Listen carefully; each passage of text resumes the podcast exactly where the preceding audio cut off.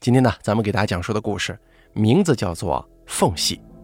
本故事作者陈子晨由大凯为您播讲。第一集。几个小时前，石岩背着一个空书包站在街头的路灯旁，斜靠着路灯，叼着一支烟，看着周围来来往往的行人。绿灯亮了，石岩把嘴里的烟头丢在地上，用脚捻了捻。接着竖起衣领，跟着人群穿过了斑马线，顺着街边小路，石岩按照之前看好的路线绕过巷子，拐了几个弯，最后在一栋老式公寓楼前停了下来。蹲在街角的车牌下，石岩拿出手机，百无聊赖地玩了一会儿游戏，接着看了看时间，皱起了眉头。他编辑了一条短信发了过去：“老齐，你怎么搞的？怎么还没到啊？”过了一会儿，石岩的手机屏幕一亮，老齐的电话打了过来。石岩啊，我这边忽然有些急事儿，今天呢可能没时间了。可你不是说明天那个死宅男就回来了吗？我知道啊，可我的确临时有事儿。你要是不想放弃，就自己动手吧，这次我就不参与了。石岩想了想说：“那行，就我自己干吧。”挂断电话之后。石岩心中忽然一阵窃喜，这自己动手得多少还不都是自己的？给手机关了机，石岩走进公寓楼，顺着老旧的木式扶手楼梯往上走。楼道里很是昏暗，但石岩最喜欢这种旧公寓了，安保措施不全，大多数也是没有监控的，有的人家甚至连防盗门都不装。没错，石岩是个小偷。他自诩为古上骚石千的后代，很早就开始做这行了，是个老手。这期间虽然也失手过几次，进过几回派出所，但是总体来说呢，大部分时候还是比较顺利的。老齐是石岩一个道上的朋友，也是个小偷，他们两个经常会合作。老齐路子多，信息广，每次负责踩点儿，而溜门撬锁这些技术活都是石岩一手包办。但老七也会一起动手，每次分成老七三、石岩七。不过老七副业很多，跟很多人有各种各样的合作，不止吃这一碗饭呢。这种缺少防盗措施的老式公寓楼是他们经常光顾的对象。石岩跟老齐不会找太显眼的目标，也不会偷太贵重的东西，每次都是小偷小摸，转手卖个几百几千块。有时候屋主见丢的东西不多，都懒得报警呢。而这回的目标也是老齐找的，对方仍旧是出租屋里的小户。两个男人合租了一间公寓，一个宅男跟一个上班族。宅男最近几天回了老家，而上班族每天都是早出晚归。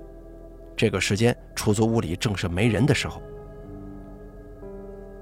来到事先做好标记的房门前。石岩盯着门锁笑了，这种锁他闭着眼睛都能开。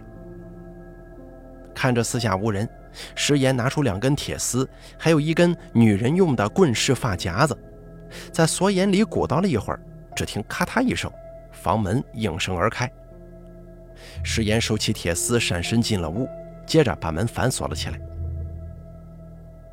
房间不大，一个小客厅里横放着一排沙发，对面是一台电视机。石岩环顾了一下，把书包拿在身前，开始干活。这里是合租房，值钱的东西肯定都放在自己的卧室了。石岩想着，先进入了其中一间。一进去的时候，石岩就看到桌子上放着一台笔记本电脑，旁边是乱七八糟的吃剩的泡面盒子，还有食品包装袋。被子在床上乱铺着，上头还扔着几本漫画书。这死宅男！石岩皱着眉头嘟囔了一句，把桌上的电脑塞进了书包里，又从抽屉当中翻出了一个 iPad，也顺手拿走了。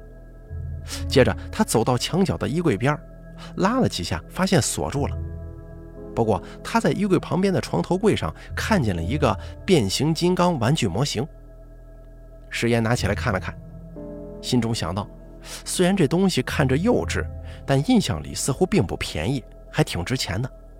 反正拿也拿了，石岩也把它放进了书包里。石岩又在房间里翻找了半天，可惜呀，再也没找到什么值钱的东西。没办法，他只好关好房门，从房间里出来，转身进了另一个房间。推开另一个房间的门后，石岩刚刚走进去，房间里的一双眼睛就看了过来，跟石岩四目相对，气氛顿时陷入冰点。石岩惊讶地看着眼前的景象：一个年轻长发女子被绑在凳子上，嘴里塞着一块毛巾，有气无力地垂着脑袋。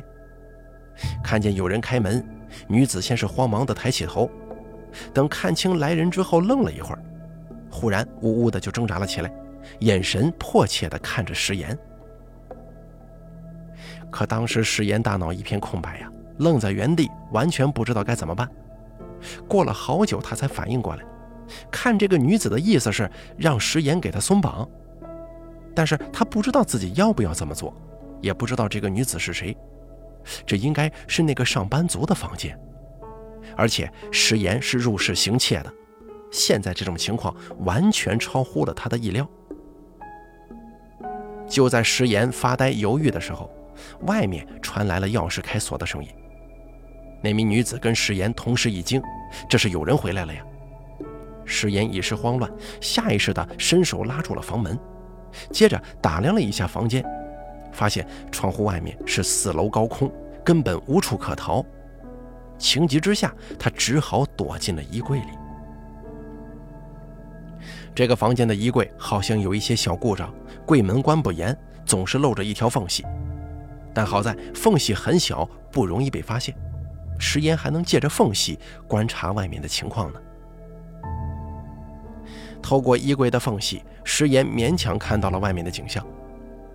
只见房门再次被推开，一个高大的男人走了进来。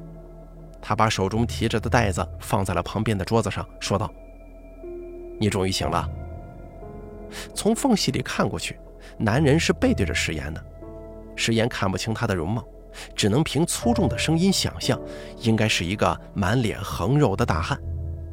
他放下的袋子里好像是快餐，看来刚才石岩进来的时候，他恰好是出去买饭了。那名女子一边摇头，一边呜呜地叫着。男人掏出一把水果刀，放在她眼前，恶狠狠地说：“你给我老实点！”女子吓得不敢再挣扎。男人见状又说道：“一会儿不许喊，你喊也没人听得见。”女子闻言惊恐地点点头，接着男人伸手把她嘴里的毛巾给扯了下来。衣柜里的食盐大惊失色。现在那名女子能说话了。万一她把柜子里有人的事儿告诉这个男子，那誓言就死定了。虽然现在还不知道这个男人究竟要干嘛，但很明显，如果他知道现场有第三个人，肯定不会轻易放过对方的。好在那名女子只是看了柜子这边一眼，并没有把食言给供出来，而是盯着眼前的男人，战战兢兢地问道：“张张潇，你想怎么样？”我想怎么样？哼，当然是想把你先奸后杀了。张潇把脸凑到女子眼前，怎么，害怕了？你不是一直很高傲的吗？张潇，我知道你喜欢我，前几天我话说重了，你你别介意啊。其实我们是可以交往的，我也愿意跟你交往，真的愿意。你先给我松绑好吗？现在嘴软了啊？你之前不是还盛气凌人的说我配不上你吗？你不是一直都瞧不上我的吗？男人越说越愤怒，忽然一把抓住女子的头发，恶狠狠地说：“叶文呢？叶文，你以为你是个什么东西？就他妈一个拜金女？怎么，你觉得你自己很了不起吗？你他妈不就是个婊子？”叶文吓得眼泪汪汪，头发被拽着也是疼得龇牙咧嘴，只能不停地哭泣。对不起，你别这样，我求求你放了我吧。张潇放开了叶文的头发，重新拿起那把水果刀贴在叶文脸上。你不是一直觉得自己很漂亮吗？不是一直想傍个大款吗？我今天就刮花你的脸，省得你以后去当狐狸精害人。叶文惊恐大叫，一边摇头躲避，一边哭喊。张潇看着他披头散发的狼狈样子，突然停下来大笑几声。我真他妈是瞎了眼了，居然会看上你这样的女人，又势利又拜金，除了一张脸之外，一无是处啊！石岩战战兢兢地躲在衣柜里，从缝隙外面二人的对话中，他基本也明白了是怎么回事。穷小伙张潇喜欢上了拜金女叶文，可惜表白的时候被拒，还受到了侮辱。于是怀恨在心的张潇就把叶文绑了。也许张潇自己都不知道绑了叶文能干嘛。石岩心想，这家伙可能只是想出口气，完全没考虑后果呀。石岩也不想关心张潇会有什么后果，他只知道这件事情跟他没有任何关系。他也是点子背，居然遇到这种做梦都梦不着的情况。他现在满脑子只想着怎么全身而退。这个张潇现在看着有点神经质，人高马大，手里又有刀，万一自己暴露，那肯定是打不过他的，估计跑也跑不了。这个时候，石岩苦苦思考着脱身的方法。外面的张潇却转身出了房间，不知道去干嘛了。柜子里的石岩一时不知道自己要不要出去，却看见叶文向柜子这边使眼色。石岩犹豫了一下，终于轻轻推开柜门，但是人却没出去。“你快报警啊！”叶文小声地对他说。石岩赶忙掏出手机，接着却又停住了。他忽然意识到，自己原本是来偷东西的，隔壁宅男的电脑跟 iPad 还在自己的包里呢。如果报警的话，自己入室行窃的事儿肯定也瞒不过去。看着石岩突然犹豫了，叶文心中着急，但是又不敢大声说话，只能继续轻声又焦急地说：“你快点啊，他也许一会儿就进来了。”我，石岩想把自己的难处告诉叶文，却又不知道怎么开口。好在叶文好像看出了石岩的无奈，又说道：“你放心吧，我不会把你偷东西的事情告诉警察的。你赶快报警啊，那个疯子说不定真的会杀了我的。”这个时候，门把手转动的声音传进了石岩的耳朵。他迅速地把柜门关上了，接着张潇就走了进来。这个时候，石岩忽然大惊，因为他看到张潇之前那件外套居然拿在手上了。别过来，千万别过来呀！石岩在心中祈祷。可是张潇还是拿着外套朝着衣柜这边走过来了。当张潇走到衣柜跟前的时候，石岩已经吓得面如土色了。他瞪大眼睛，用手捂住口鼻，心脏跳得飞快，大气都不敢喘。喂！叶文忽然叫了一声。正准备打开柜门的张潇停下手中的动作，皱着眉头回头看呢。你这样是要坐牢的，不如你放了我，我不报警，就当做什么也没发生，怎么样？叶文特意把“报警”两个字咬得很重，柜子里的石岩当然明白他的意思，但此时张潇就站在他的面前，两个人只隔了一条缝隙，石岩什么动作都做不了。臭婊子，你以为你用报警就能吓住我吗？张潇凶神恶煞地说。不过幸运的是，经过叶文这一打岔，他真的没再继续开柜门，而是侧着身子，抬手顺着微微掀开的门缝。把外套挂在了柜门的门板上，因为是随手一挂，眼睛的注意力放在叶文这边，张潇并没发现柜子里还有第三个人。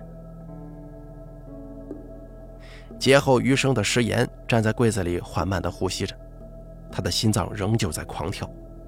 刚才那一瞬间，他真的以为自己死定了。不过意外的是，张潇那件衣服正好挡住了缝隙。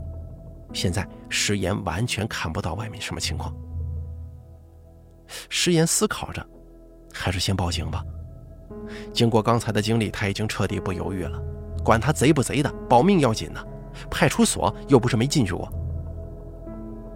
石岩给手机开机，刚想打幺幺零，却吃惊的发现手机居然完全没有信号。石岩拍了拍手机，又扬起来看了看，仍旧是一点信号都没有。哎呀，怎么会这样呢？石岩心急如焚，这种关键时刻，手机居然收不到信号，当真让他一下子不知所措了。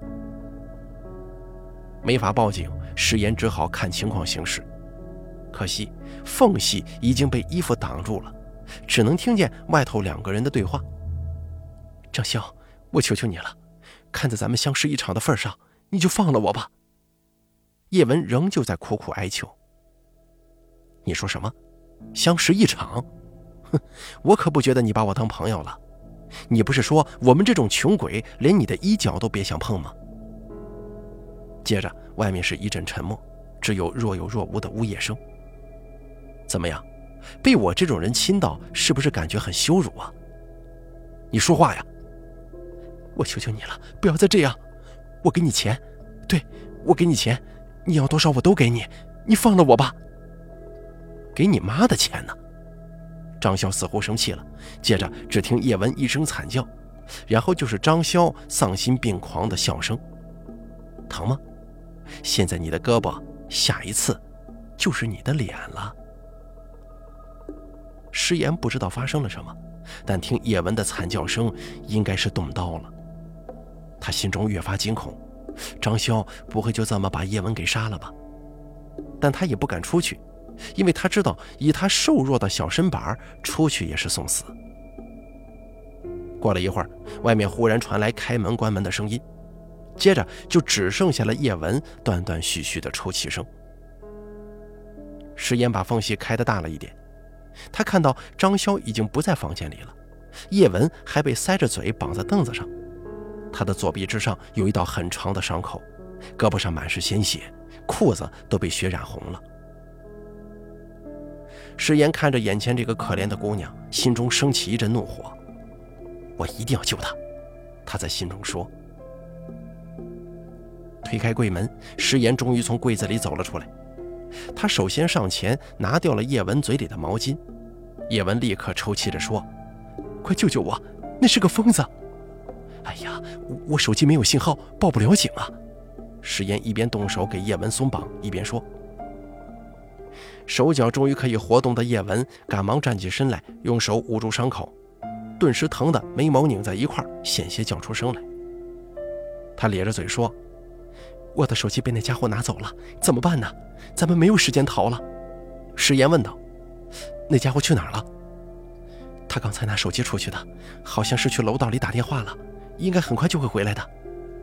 石岩此时大脑有些短路，也不知道该怎么办才好。这个时候，叶文忽然叫了一声：“刀！”石岩顺着叶文的目光看了过去，原来张潇把那把满是血迹的水果刀留在了房间里。他赶紧上前，把水果刀握在手中，心想：有了武器，说不定就能制服那个家伙了。叶文拿起手边原本用来捆绑自己的绳子，喘着粗气说：“我们跟他拼了！”但石岩还是害怕呀，他只是个小偷，从来没有用刀打过架。再说了，对方是一个人高马大的壮汉，自己又瘦又小的，而叶文只是个女人，而且还受了伤，就算有武器，也不一定打得过对方的。这个时候，叶文忽然想起了什么，他说道：“对了，我想起来了，书房有一部固定电话。”石岩大喜。有了固定电话就能报警了。叶文又想了想，说：“我们两个人动静太大了，这样吧，我去书房报警，报警之后反锁房门，你留在这里把门也反锁上，我们一直坚持到警察过来不就行了？”石岩想了想，觉得很可行，于是点头说：“好，但你千万别把门锁死了呀。”我知道。于是叶文忍着疼痛打开房门，朝外看了看。然后一路轻声小跑，躲进了对面的书房里。接着，对面就传来咔嗒咔嗒的锁门声。石岩见他过去了，也赶忙关上门，反锁了起来。坐在房间里的床上，石岩撑着脑袋，不停地喘着粗气，心中思绪万千。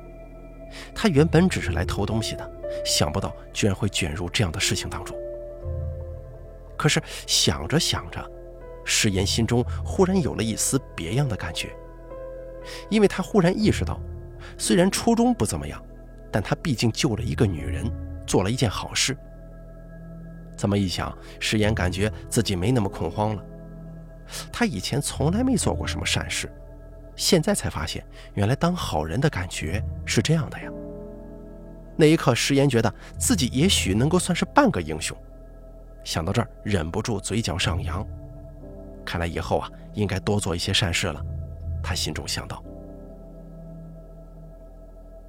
在房间待了不知道多久，张潇一直没有回来，他也不知道叶文那边情况怎么样了。就在这个时候，他低着头看着房间的地板，忽然发现一件很奇怪的事儿：叶文拿走绳子了。他拿绳子干嘛呀？正疑惑着，石岩忽然抬起了头，他一瞬间意识到了另外一件非常诡异的事儿。这里是张潇的家，叶文怎么知道书房里有固定电话的？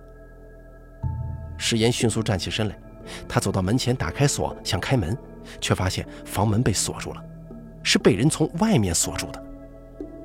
他大吃一惊，使劲拽了拽门把手。接着又疯狂地拍打房门，可外面始终没有人回应他。仿佛一道晴天霹雳，石岩感觉大脑一片空白，直觉告诉自己，自己好像被人骗了，但是又不明白这到底是怎么回事。此刻他那种恐慌感再次袭上心头，而且比之前更甚。他一时间无助又无奈，茫然间拿起手机看了一眼。却发现手机信号不知什么时候已经变回满格了。与此同时，屋外传来一阵急匆匆的脚步声。石岩心中害怕，赶忙拿起水果刀防身。可紧接着，外面传来了张潇的声音：“他就在这个屋里，警察同志。”石岩还没缓过神来，房门被猛地踹开了，四五个警察持枪站在房间门口，黑洞洞的枪口正对着自己呢。不许动，放下武器，马上投降！看着眼前的景象，石岩吓得赶忙丢掉了手中的水果刀。几名警察一拥而上，把他按倒在地，冰凉的手铐直接铐上了。石岩趴在地上，扬起脸，看见叶文此刻正一脸惊恐地依偎在张潇怀里，他左臂的伤口已经用纱布简单的包扎起来了。而张潇低头看着地上的石岩，嘴角微微扬起一抹奸笑。接着，另一个警察从旁边宅男的房间里走了出来，对石岩面前的另一个警察说：“李队长，发现一具男尸。”什么？石岩目瞪口呆，简直不敢相信自己的耳朵。两个小时后，公安局审讯室。石岩被手铐铐在椅子上，拼命地向面前的警察解释整件事情的来龙去脉。李队长，你要相信我呀，我说的都是真的，我只是个小偷，人真不是我杀的。对面桌子后面的李队长漫不经心地看着石岩。我知道你是小偷，公安局里有你的案底，你还是个惯犯呢。对呀，我说的都是真的。如果真是你说的那样，你躲在柜子里的时候干嘛不报警呢？我想报警来着，可手机没信号啊！别胡扯了，没信号，人家怎么就能用手机报警呢？我，哎呀，李队长，你相信我，我只是个小偷，我不会杀人的。谁说贼就不会杀人了？你说你不是凶手，那那把水果刀你怎么解释？检验结果显示，那正是凶器，上面也有死者刘杰的血迹。我刚才不是都说了吗？我拿那把刀是防身的，那个张潇跟叶文才是凶手，一定是他们俩陷害我的。张潇、叶文，你说什么呢？李队长挑了挑眉头，说道：“死者的室友叫岳涛，他女朋友就是被你划伤那个叫卢小莹，哪来的什么张潇、叶文呢？”石岩愣在当地，一会儿之后疯狂的解释。凶手一定是他们两个，他们陷害我。李队长无奈地说：“别狡辩了，你今天到刘杰跟岳涛合租的房子里偷东西，却没想到刘杰在屋里。情急之下，你用水果刀杀了刘杰，接着你想离开的时候，被带着女朋友一起回来的岳涛给撞见了。身强力壮的岳涛想制服你，可是你持刀疯狂反抗，还划伤了他女朋友卢小莹。”最后，岳涛把你推进房间里锁了起来，然后报了警。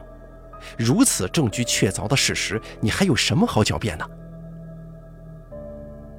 石岩回忆起之前发生的一幕又一幕。那个宅男房间里被锁住的柜子，中途岳涛莫名出去的那一趟，回来后正巧挂在柜门上挡住了缝隙的衣服，时有时无的手机信号。终于，他彻底明白了，这一切都是精心设计好的，为的就是把杀人的罪名陷害给他。他们陷害我，他们陷害我。行了。你消停点吧，水果刀上有刘杰跟卢小莹两个人的血迹，却只有你一个人的指纹，铁证如山，你再狡辩也是没用的。他们把指纹抹去了，一定是用衣服挡住缝隙那段时间干的，一定是的。喂，小兄弟，你把我当什么了？李队长看着石岩的眼睛说：“你觉得我会相信你说的那些鬼话吗？”说完这些，李队长站起身来，朝审讯室外走。同事说道：“你不是唯一一个虎口瞎掰、妄图脱罪的犯人，但你是最有创意的一个。可惜我很忙，没时间听你编故事。再见了，李队长，你别走啊！你相信我呀，李队长！”誓言拼命喊叫，但李队长已经出了审讯室，再大的叫声都被那厚厚的钢筋水泥所隔绝了。外面，岳涛跟卢小莹坐在沙发上录着口供。不一会儿，李队长走了过来，问道：“怎么样了？”负责录口供的警察说：“基本都清楚了，你们二位可以走了。”岳涛礼貌地说：“谢谢你啊，警察同志。”李队长看着卢小莹问道：“卢小姐，没事了吧？”“啊，没事。”卢小莹笑着说，她的脸色有些苍白，可能是因为失血过多。你受了伤，原本可以先去医院，不用直接来警局的。没关系，我是护士，阿涛那里也有急救箱，已经简单的给自己处理过了。那就好，你们现在赶快去医院吧，我估计伤口还得进一步处理呢。行，那我们先走了，多谢你了，李队长。不用客气，路上小心。从公安局出来，卢小莹挽着岳涛的胳膊走在街上。接着，他吻了岳涛的脸一下，笑着说：“阿涛，你可太厉害了！这么一来，刘杰的死彻底跟咱们没有关系了。”岳涛扭头看着自己的女朋友，说道：“多亏了你演技好，把那个傻贼骗得团团转呢。你的计划太完美了，先把刘杰弄晕，锁在柜子里，再装一个信号屏蔽器，接着就等鱼儿上钩了。”不过，你中途出去杀刘杰的时候就不害怕吗？杀人当然害怕了，但为了咱们两个的幸福生活，我做什么都愿意。卢小莹又吻了岳涛一口：“阿涛，我爱你，我也爱你。话说，确实也苦了你了，胳膊上的伤口还疼吗？没事儿，必要的牺牲吗。放心吧，我很快就会好好补偿你的。”说着，岳涛掏出钱包，从里面拿出一张彩票，阴笑着说：“刘杰呀，要怪就怪你太蠢了。这张彩票里的五百万大奖就要归我跟莹莹了。看在我们合买的份上，我会多给你烧一些纸钱的。”卢小莹看着男朋友手中那张彩票，搂他搂得更紧了。这个时候，岳涛的手机响了，是一条短信：“怎么样了？”岳涛笑了笑，编辑了一条短信回复过去：“一切顺利，三万块酬谢很快打给你，合作愉快呀，老齐。”收起手机跟彩票，岳涛和卢小莹相互依偎着，甜蜜地朝医院走去。在路人眼里，他们只是一对很普通的小情侣而已。好了。缝隙的故事，咱们就说到这儿了。感谢您的收听，作者陈子晨由大凯为您播讲。